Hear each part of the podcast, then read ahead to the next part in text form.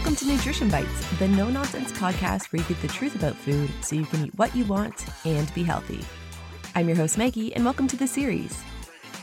If you've ever been frustrated at the mismatch between the way you eat and how you look on the outside or feel on the inside, you've likely blamed the scapegoat of human variability genetics. On the menu today, DNA based diets.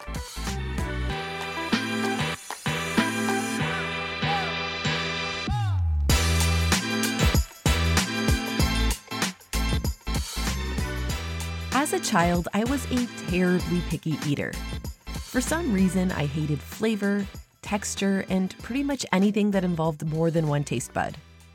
I lived off of plain, neutral colored foods like white bagels with butter and pasta with no sauce. I also had a crazy sweet tooth. As a teen, I would consume a full box of Froot Loop cereal and two liters of mango juice whenever I competed in a volleyball tournament. The fact that I didn't have an issue with weight or blood sugar is pretty incredible. And that's the strange thing. For all intents and purposes, my diet was problematic, but I was considered healthy, with no issues on the horizon. So, what gives? Well, while the basic principles of nutrition are generally true for everyone, our individual requirements and responses to food are highly varied. That's because our unique lifestyle, environment, gut microbiome, and genetics all influence our health. But while you can adapt your lifestyle, modify your environment, and influence your gut microbiome, you can't change your DNA. And the genetic diversity between people means there is no one size fits all approach to nutrition. An eating pattern that works for your friend may be terrible for you. So, the idea of analyzing your DNA and prescribing a diet based on your unique genetic code seems fantastic. But is it even possible to do? And is it actually the nutrition solution some make it out to be? Let's find out. To truly understand the power and intersection of nutrition and genetics, we first have to dust off the old noggin and recall some basic high school biology. But instead of cracking open a dilapidated textbook, we can now use Reddit as a resource to provide a TLDR on such a complicated topic. So here goes. At a high level, genetics is all about providing instructions to your body on how to function. The genome is what we call the overall genetic map of an organism, like an instruction book for how to make a human. The genome is made up of structures called chromosomes, each of which act as a group of instructions. Think of them like pages in a book. These chromosomes are made up of thousands of genes, and genes are instructions for building specific materials in the body all of our proteins, hormones, and every other molecule. In this book analogy, genes act like sentences on a page. Now, genes are composed of a particular sequence of DNA, DNA is a molecule that codes for the instructions, and in this analogy, they are like individual letters in a sentence. So, to summarize, DNA are the coding blocks that make up genes, and genes instruct the body to make literally everything. Genes are stored together on chromosomes, and your entire genome, which dictates how to make a human, consists of multiple chromosomes. Now, while the general base code of all genes in the human body is the same, slight differences in the order of the DNA molecules can cause big changes. Think of it like swapping letters around in a sentence. A letter added or removed can make the difference between protagonist Dan feeding his dog, feeding his dogs, or feeding her frogs. Now let's apply this logic back to real humans. We all have a gene called OCA2 which helps code for eye color. While the majority of the DNA in this gene will be the same between all of us, differences in the DNA code can cause OCA2 to instruct for brown eyes or blue eyes. These variations in our genetic code, which are a result of natural processes, are responsible for the incredible variety in how humans look and operate. Importantly, our genetic variety doesn't just cause external changes, it has significant internal impacts as well. A fairly relatable variation is in the gene that codes for the lactase enzyme.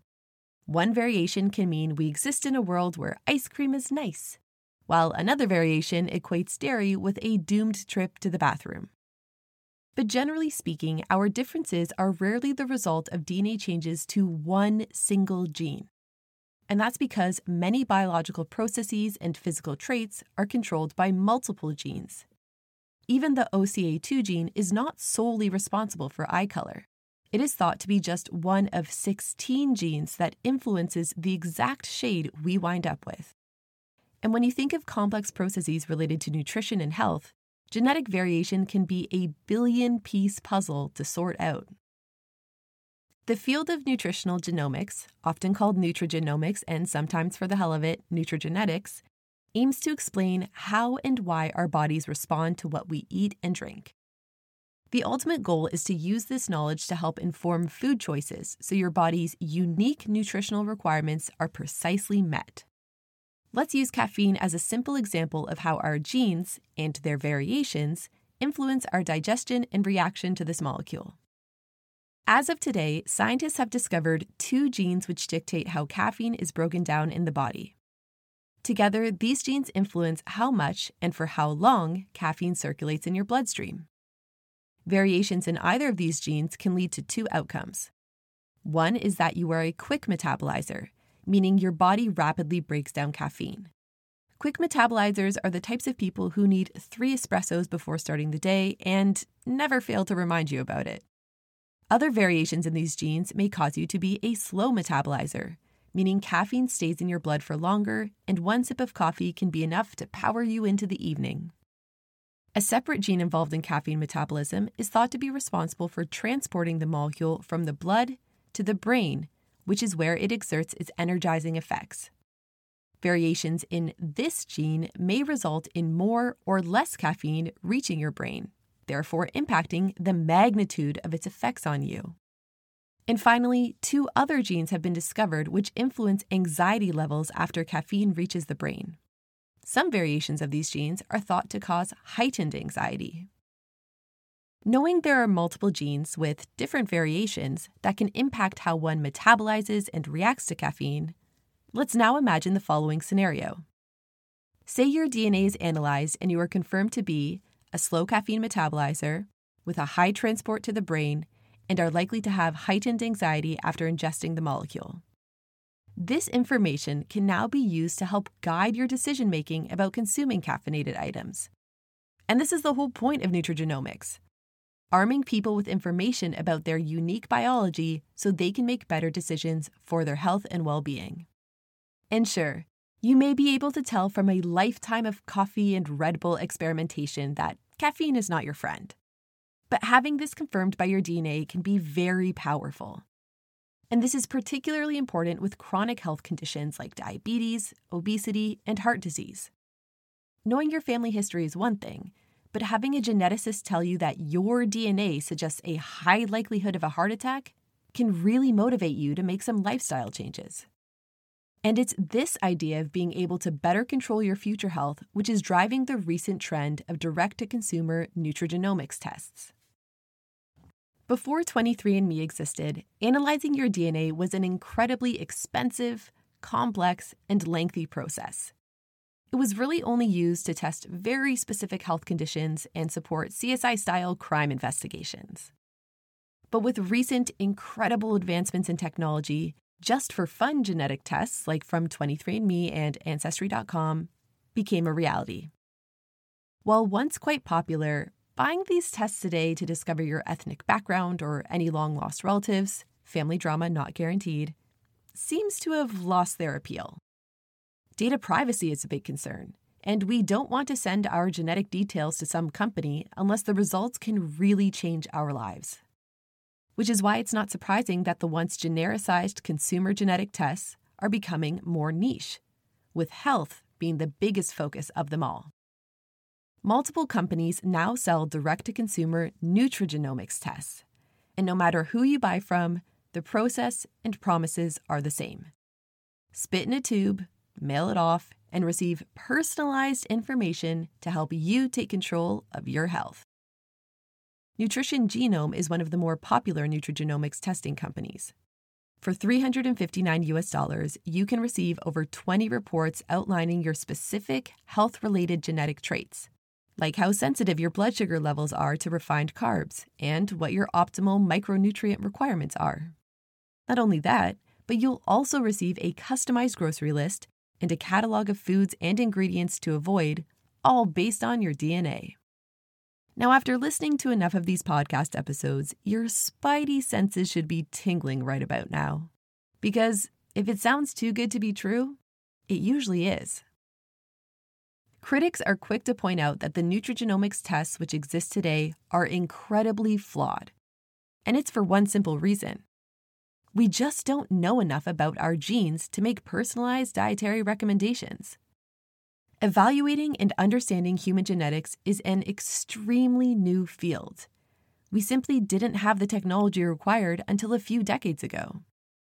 The Human Genome Project, which was a massive global initiative to sequence the entire human genome, kicked off in 1990 and only finished, in full, six months ago. That's right, it took over 30 years to determine the base code for the roughly 30,000 genes that make us human. And remember, most, if not all, genes have some level of variation to them. So, a company trying to sell you DNA based recommendations for your health is very premature. And keep in mind, Nutrition Genome only evaluates 100 genes. Considering how complex our entire body is, looking at such a small portion is like claiming you've read an entire book when really you've only glanced at the cover art. This means you're more likely to receive generic good for you food advice than a DNA based diet tailored to you. Another flaw with current nutrigenomics tests is a general problem with genetics. They mostly just make predictions. Now, there are cases where having a particular gene variant will guarantee an outcome, like with cystic fibrosis, but for the most part, a genetic variation often results in an association with a health outcome. And it's these associations that make nutrigenomics a tricky field to make recommendations in. Let's use obesity as an example. The FTO gene is the it girl gene in nutrigenomics. Scientists just can't stop talking about her. This gene helps regulate fat metabolism and in 2007, scientists discovered a specific variation that was associated with an increased risk of obesity. In the study, 40,000 Europeans had their FTO gene analyzed, and researchers discovered that the presence of a unique variation was associated with increased weight and a high likelihood of developing obesity compared to someone who didn't have that variation. For nutrigenomics, this was a groundbreaking finding. After all, if you could test for the genetic risk of developing obesity, you could guide people with the risky variant to adopt preventative habits earlier in life. But in the 15 years since that publication, there hasn't been development of such an obesity genetic test. Now, moral implications aside, the primary scientific reason why this hasn't happened is that just because a genetic variant may be associated with a particular trait doesn't mean that someone with that variation is destined to develop that condition. Obesity is influenced by multiple factors, including nutrition, physical activity levels, and mental health status.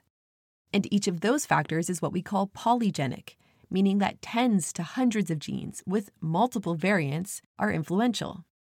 So, guaranteeing the development of obesity based on one variation of one gene just doesn't add up. And as much as we'd like a genetic scapegoat when it comes to things like weight gain, it's really not that simple. The future of nutrition is definitely moving towards genetic precision. And at some point in your lifetime, you may be recommended to take a DNA test to help inform recommendations on what you should eat. But this Gattaca level aspiration is very much a future state there is just so much more science to be done to build the evidence required to provide individual, DNA based nutrition guidance. And even still, genetics is only one factor that influences your overall health. Your environment, behavior, and the makeup of your gut microbiome, those sneaky buggers, will also need evaluation and attention. So at this point in time, let the scientists keep on with their science and save your money for genetically testing your adopted dog rather than yourself. That's been the bite for today. Stay hungry.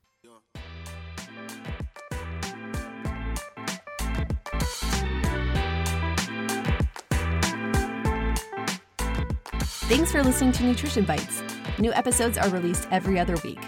If you've enjoyed this episode, I'd love it if you subscribed and left a rating and review. Follow along on Instagram and TikTok at Nutrition Bites Podcast.